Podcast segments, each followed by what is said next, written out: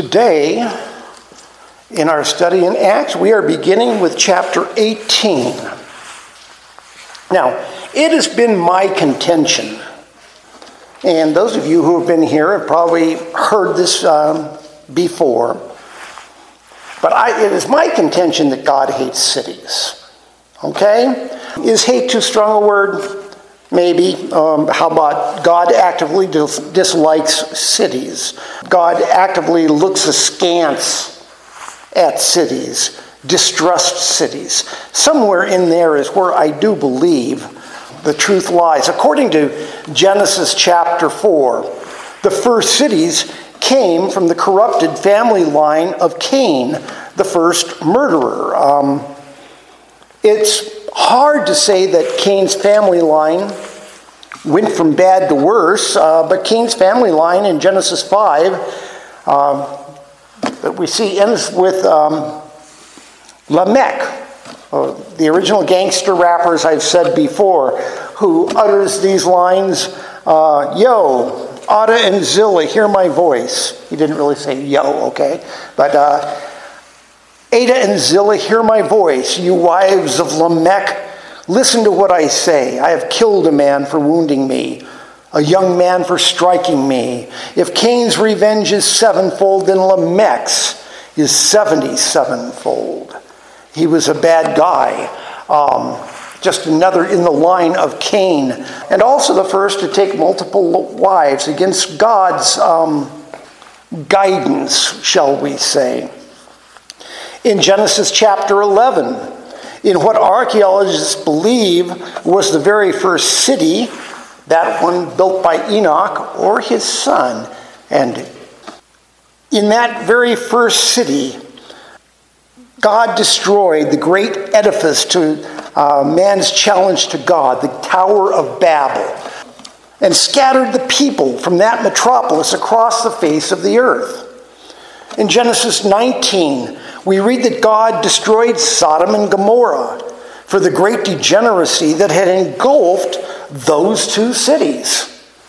Uh, recent discoveries point to uh, evidence that those cities melted and then were covered in salt, as the Bible says. We even see that Jesus recognized the evil that was rampant in cities. O Jerusalem, Jerusalem, the city that kills the prophets and stone those who are sent to it. How often I would gather your children together as a hen gathers her brood under her wings, and you were not willing. See, your house is left to you desolate. Jesus was accepted as a teacher and healer in, throughout the countryside. In fact, crowds flocked to him on the shores of Galilee, on the hillsides. They came even without food, which was the reason for some of his miracles. People flocked to him in the countrysides, and he came to Jerusalem, and they killed him. You will also note that as we studied the missionary journeys of Paul, that when he was beaten and stoned or just driven out of a city, he was safe as soon as he got into the countryside. Nobody harmed him. That goes counter to thinking. He could easily be outnumbered and killed in the countryside, and yet he was left alone outside of the cities. Going to our verses today at the start of 18, though the Apostle Paul was not beaten, stoned, or driven out of Athens, he left the city disheartened nevertheless.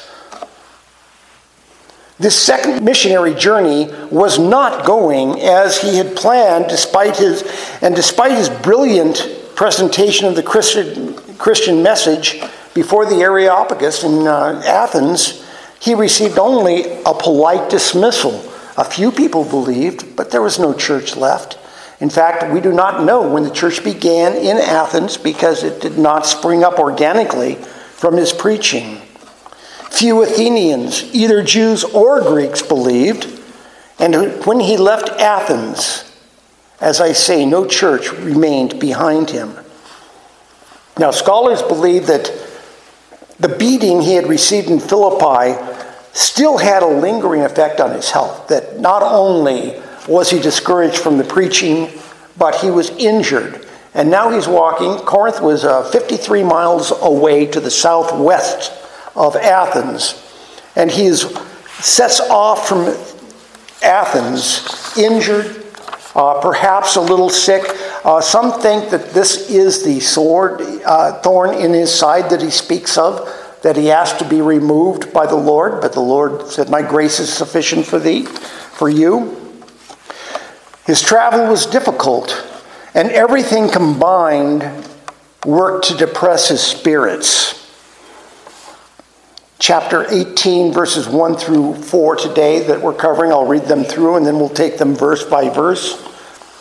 After this, Paul left Athens and went to Corinth.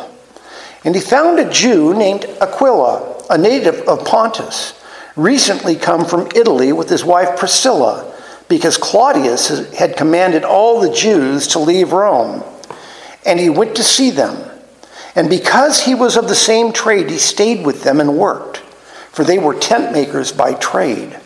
And he reasoned in the synagogue every Sabbath and tried to persuade Jews and Greeks. So, verse 1 says that after uh, Paul left Athens and went to Corinth, now if you had thought that leaving Athens, the city of 3,142 pagan demonic gods, um, for Corinth was an upgrade in spirituality, you would be mistaken. Uh, Corinth was every bit as bad as Athens was, um, and worse. Uh, if there were 10,000 10, pagans and 3,000 pagan gods in Athens, there were 200,000 pagans in Corinth, indulging in even more wicked activity than Athens did. Now, Corinth, the Corinth that Paul visited, was a relatively recent city. Even though a Corinth had existed for 800 years at the time of Paul, in the 700 years before its rebuilding, Corinth had been a major Greek city. Uh, in the 7th century BC, Corinth had been a center of it was a center of Greek civilization with a population of 700,000 before, and some estimates run up to 800,000 people before. But Corinth, uh, in 146 BC, Corinth had run afoul of its Roman governors, okay? There was a revolt, an uprising, and the um, Roman general Mummius leveled it and killed all its citizens. And it lay desolate for over a hundred years before Julius Caesar uh, had it rebuilt. Now, Corinth, and I've taught before, was on major uh, uh, tradeways. On, it was on an isthmus that connected the Aegean Sea and the Mes- uh, uh Mediterranean Sea. On a very small isthmus, small enough to drag boats across, uh, was where Corinth was. So it was advantageous to the Roman emperor, uh, Julius Caesar, to rebuild the city. So in 44 AD, it was rebuilt.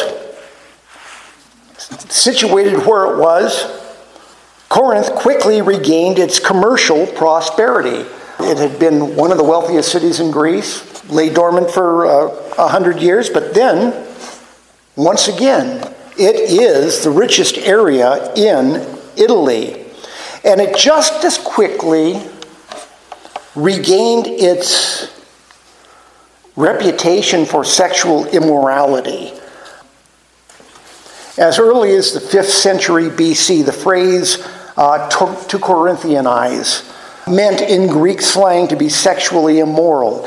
Uh, and even in pagan Greece, which practiced sexual immorality, they went beyond every, every known uh, limit Corinth stood out for its sexual appetite. The, the temple of Aphrodite, the Greek goddess of love, had 1,000 temple prostitutes and sat at the top of the Corinth, a 1,900 foot high mountain right outside the town. Every evening, those thousand prostitutes would enter Corinth to ply their religious trade to raise money for the support of the temple. At the foot of the Acrocorinth, just down below the temple of uh, Aphrodite, was the temple of Melicertes, uh, the god of sailors. Remember, this is a seaport. In fact, it had a seaport on either side of the isthmus uh, for dragging the boats across. So there were a lot of seamen, merchants. There were temples to Apollo and Asclepius, the god of healing, and other pagan shrines have been found there as well through archaeology uh, digs in recent times. The Roman poet Horace in the first century BC described Corinth as undeniably a rip roaring town. And I'm wondering, I, I, want to see that translation, okay? I want to see what rip roaring is in Greece. But it was a rip roaring town where none but the tough survive, okay? One of my commentators said that it was basically the uh, Las Vegas of Greece. It was a hard place to live. Because of Corinth's relative youth and its strategic location on a major trade route, it was populated by rootless traders, okay? People had not lived here for hundreds of years. This town had been rebuilt less than 100 years before. The people who lived there were traders and merchants moving from one area to another to make a buck. It was rootless, mobile population who would stay for a bit and move along. This rootlessness also contributed to the wide open nature of Corinth. There was no sense of family, no community, to temper the appetites, commercial or sexual, of its residents. Into this city, then, the Apostle Paul brings his missionary endeavors, entering Corinth weakened, tired, suffering injuries from his beatings, mocked and rejected in Athens. In 1 Corinthians chapter 2, uh, when he writes back to Corinth after leaving to instruct the church. He says, And I was with you in weakness and fear and much trembling, and my speech and my message were not implausible words of wisdom. Paul was not healthy and not in a real positive state of mind right then. Verse 2 reads After this, Paul left Athens and went to Corinth. That, that's verse 1, but verse 2 follows. And he found a Jew named Aquila, a native of Pontus, recently come from Italy with his wife Priscilla, because Claudius had commanded all the Jews to leave Rome. Now, I don't know if it's a, literary uh, affectation, but Luke always uses, when he deals with people, uh, the dimin- diminutive form of their name. Priscilla's real name was Prisca. And in Paul's letters, where he mentions Priscilla, Paul always calls people by their formal name. She's always known as Prisca when Paul is speaking, always Priscilla when Luke is speaking. Uh, Luke would call me Mike, Paul would call me Michael. Just the way it is. Here he says Paul met Aquila a name with uh, a man. Oh, a name with no diminutive, so both of them call, uh, call Aquila, uh, Aquila Aquila. Now, Prisca, here's something interesting. Most of the time, when, when Aquila and Priscilla are mentioned, Priscilla's name comes first. This first time here, Aquila's named first. But usually, Priscilla is named first. Priscilla, Prisca, was a noble name of a Roman family.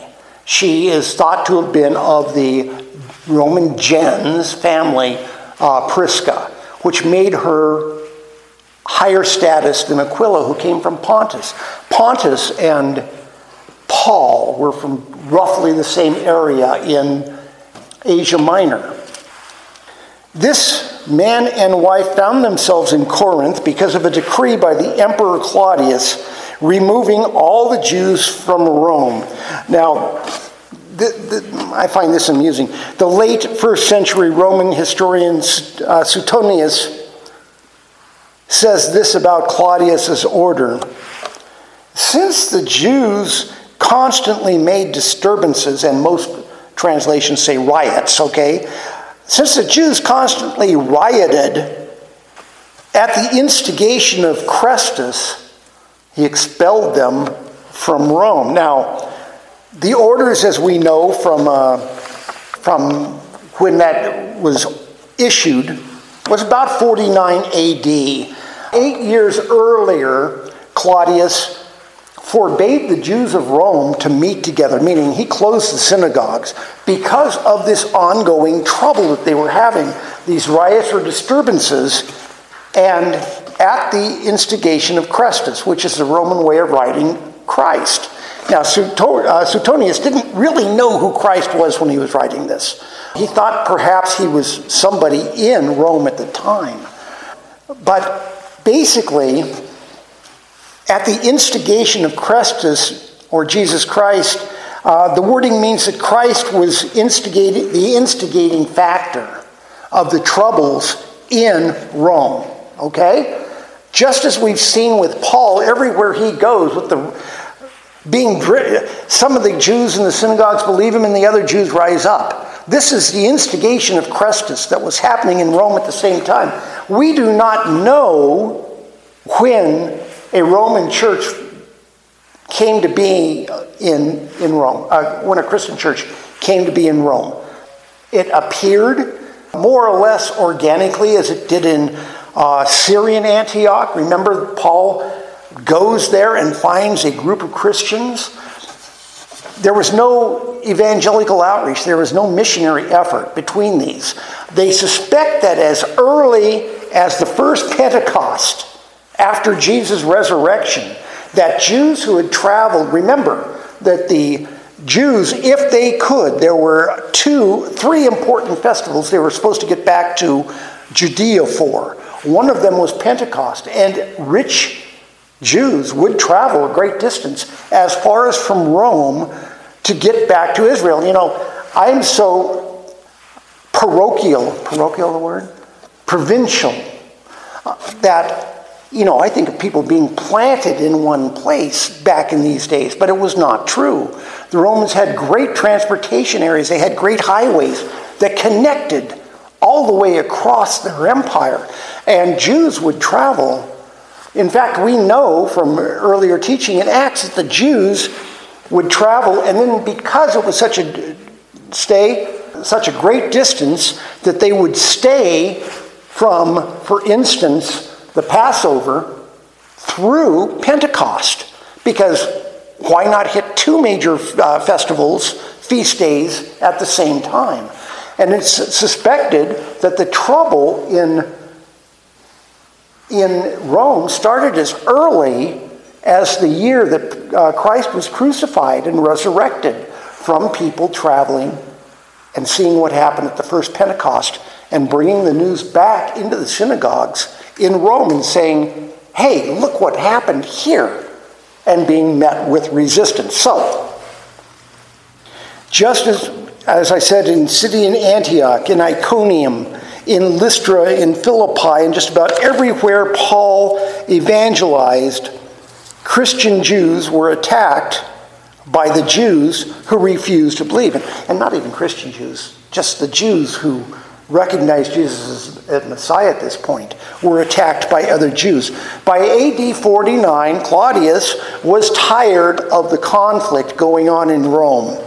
He had already closed the synagogues, but then in 49, he ordered the Jews out of Rome. Now, he could not order Roman citizens out of Rome. So, Jews who were Roman citizens could stay. That would be Priscilla or Prisca she would have been allowed to stay, but Aquila was a native of Pontus and not a Roman citizen. So if they wanted to stay together, they were leaving Rome.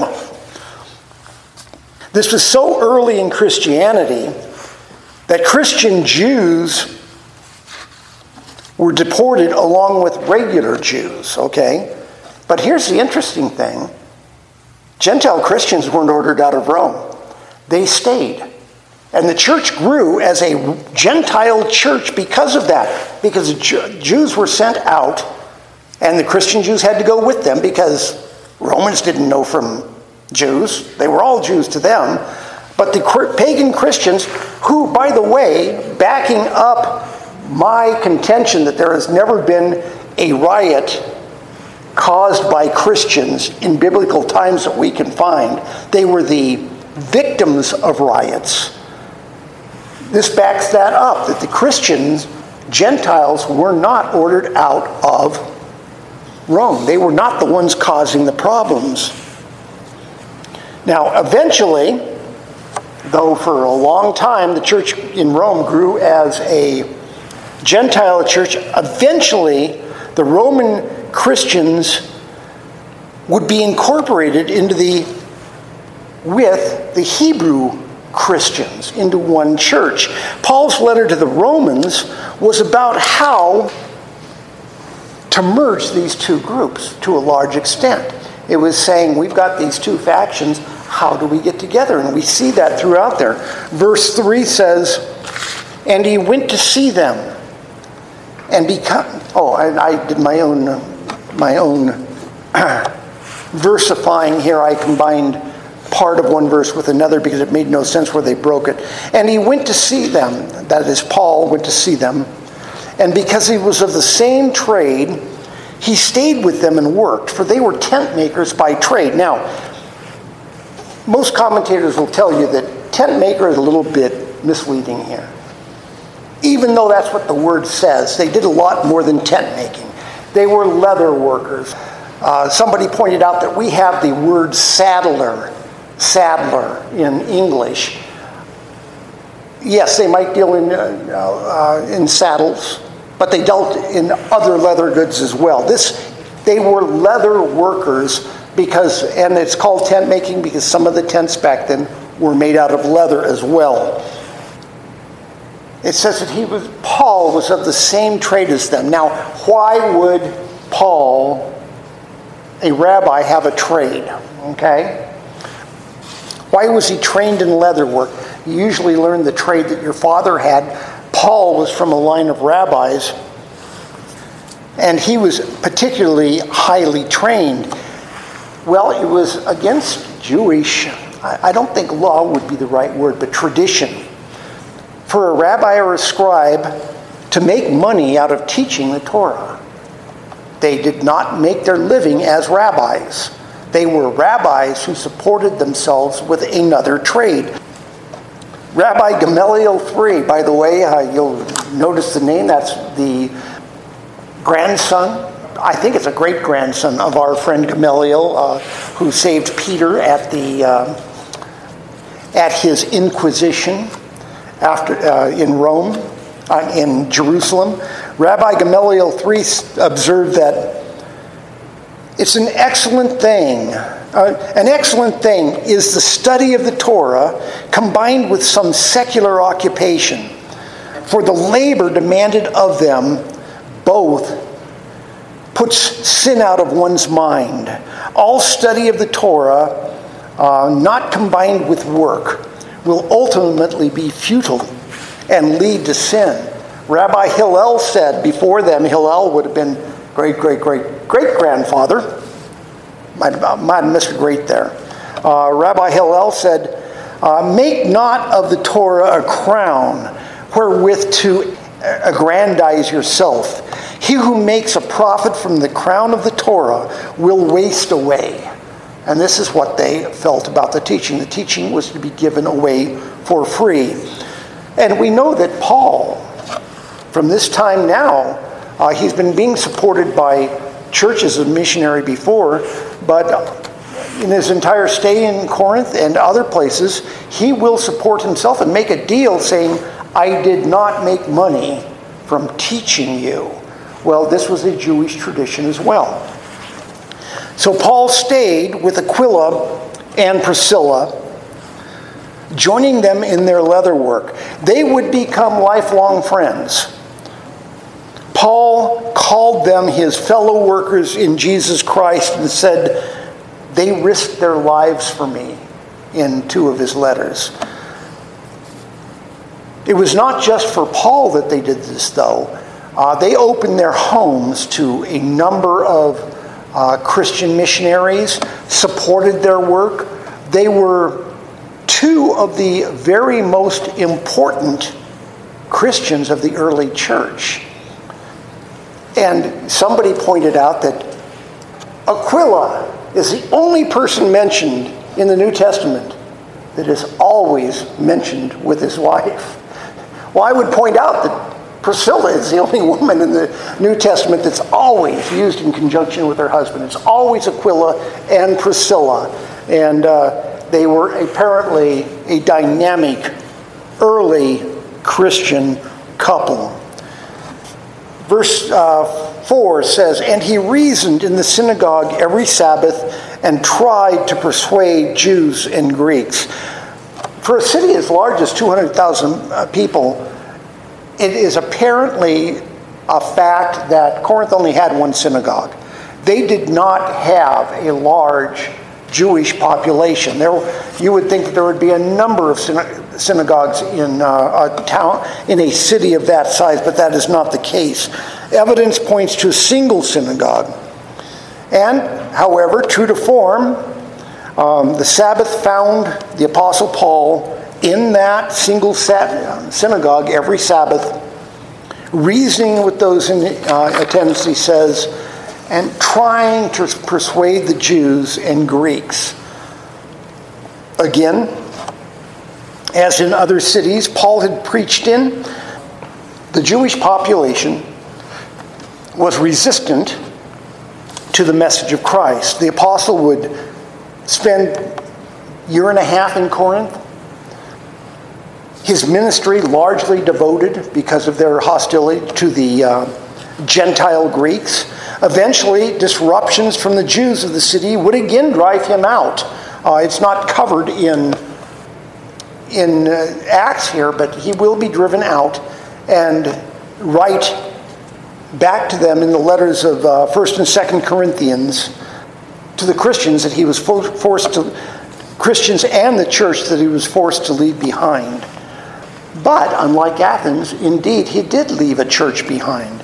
And the letters of 1st and 2nd Corinthians are a testament to his ministry, as well as a warning of the difficulty of merging into one church bodies of Jews and Greeks.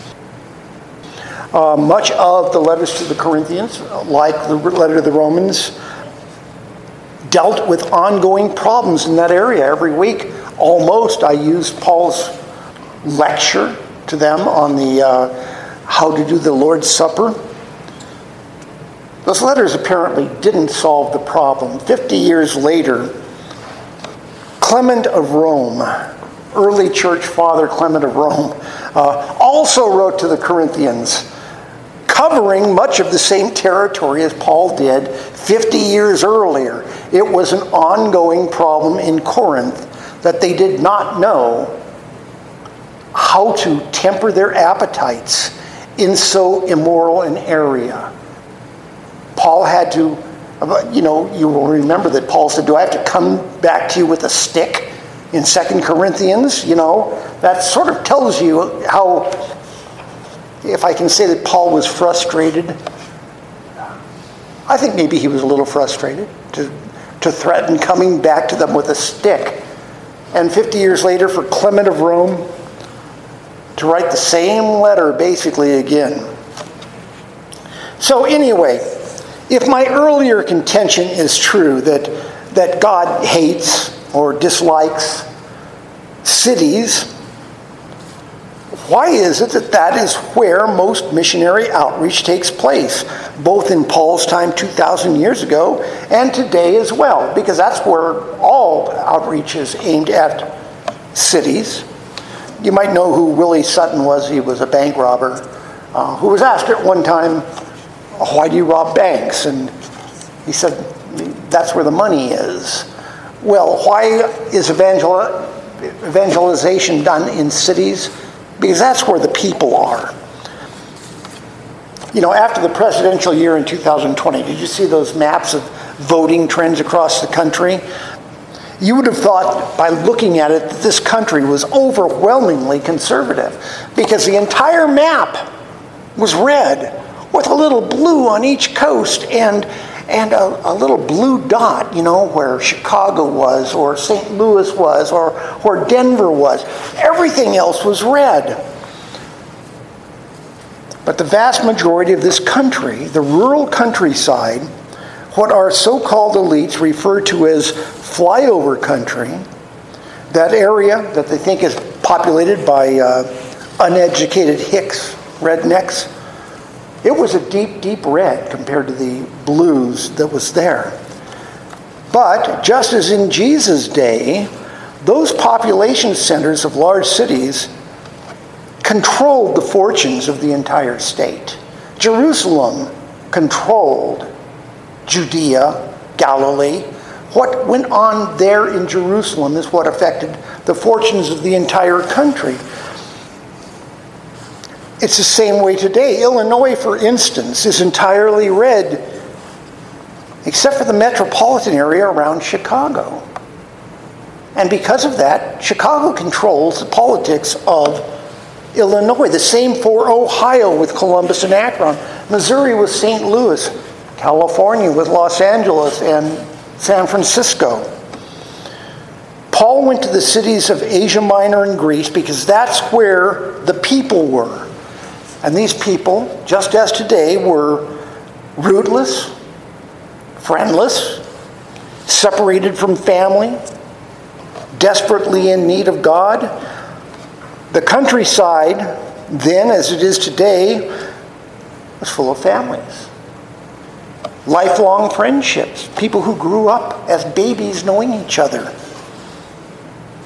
With small town values that were reinforced by common shared experience. There's a there's a story. It's not a story. It was well seen on both sides in the Civil War that men marched to certain death, knowing they were going to die, and wrote those letters because they couldn't let the men from their town standing next to them down.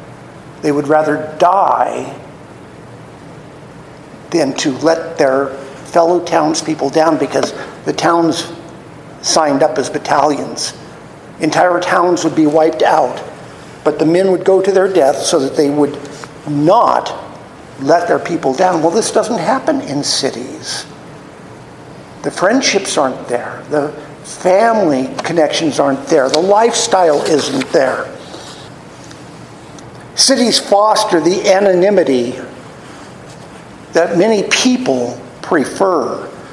Anonymity that provides cover for the darker impulses of man. In Corinth, people could get away with the immorality and the business practices of cheating people because they were anonymous. They didn't have family. They, there was nobody that they had to report to. They didn't have friends in the area. They didn't have a reputation to uphold. They would make their money or do whatever evil deed they're going to do, and then they would move along. You see, this is why Paul is in Corinth. God is conservative, and you might say, oh, don't say that, but he is. His values and God is not progressive. His values and intent changing with the current times. Hebrews 13:8 states that Jesus Christ is the same yesterday, today, and forever. There is nothing more conservative than that. God is conservative, He doesn't change. What He said 4,000 years ago applies today. It didn't grow with, with the changing attitudes of man during this time. The story in Genesis of the Tower of Babel illustrates perfectly man's city mindset. The city of man can do anything, even build a tower to heaven to make a name for themselves, which is what it was about. Banded together, they did not need God. Together, they were their own gods.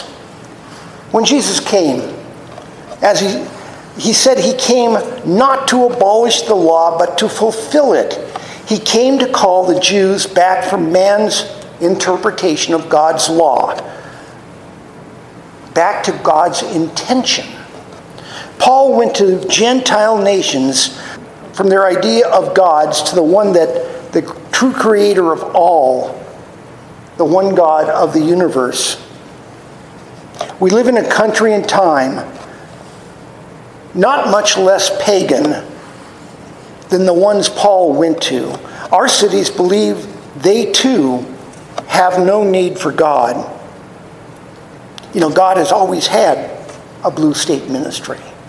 He's always sent his apostles, his teachers, his Messiah to the cities that were falling away. He's always had that blue state ministry trying to call the people falling away back to him. And that's what we see with Paul. That's why we see what we see in our cities today with the outreaches of various ministries going into these areas. God is conservative, and He wants us to have His conservative values. Let's close in prayer.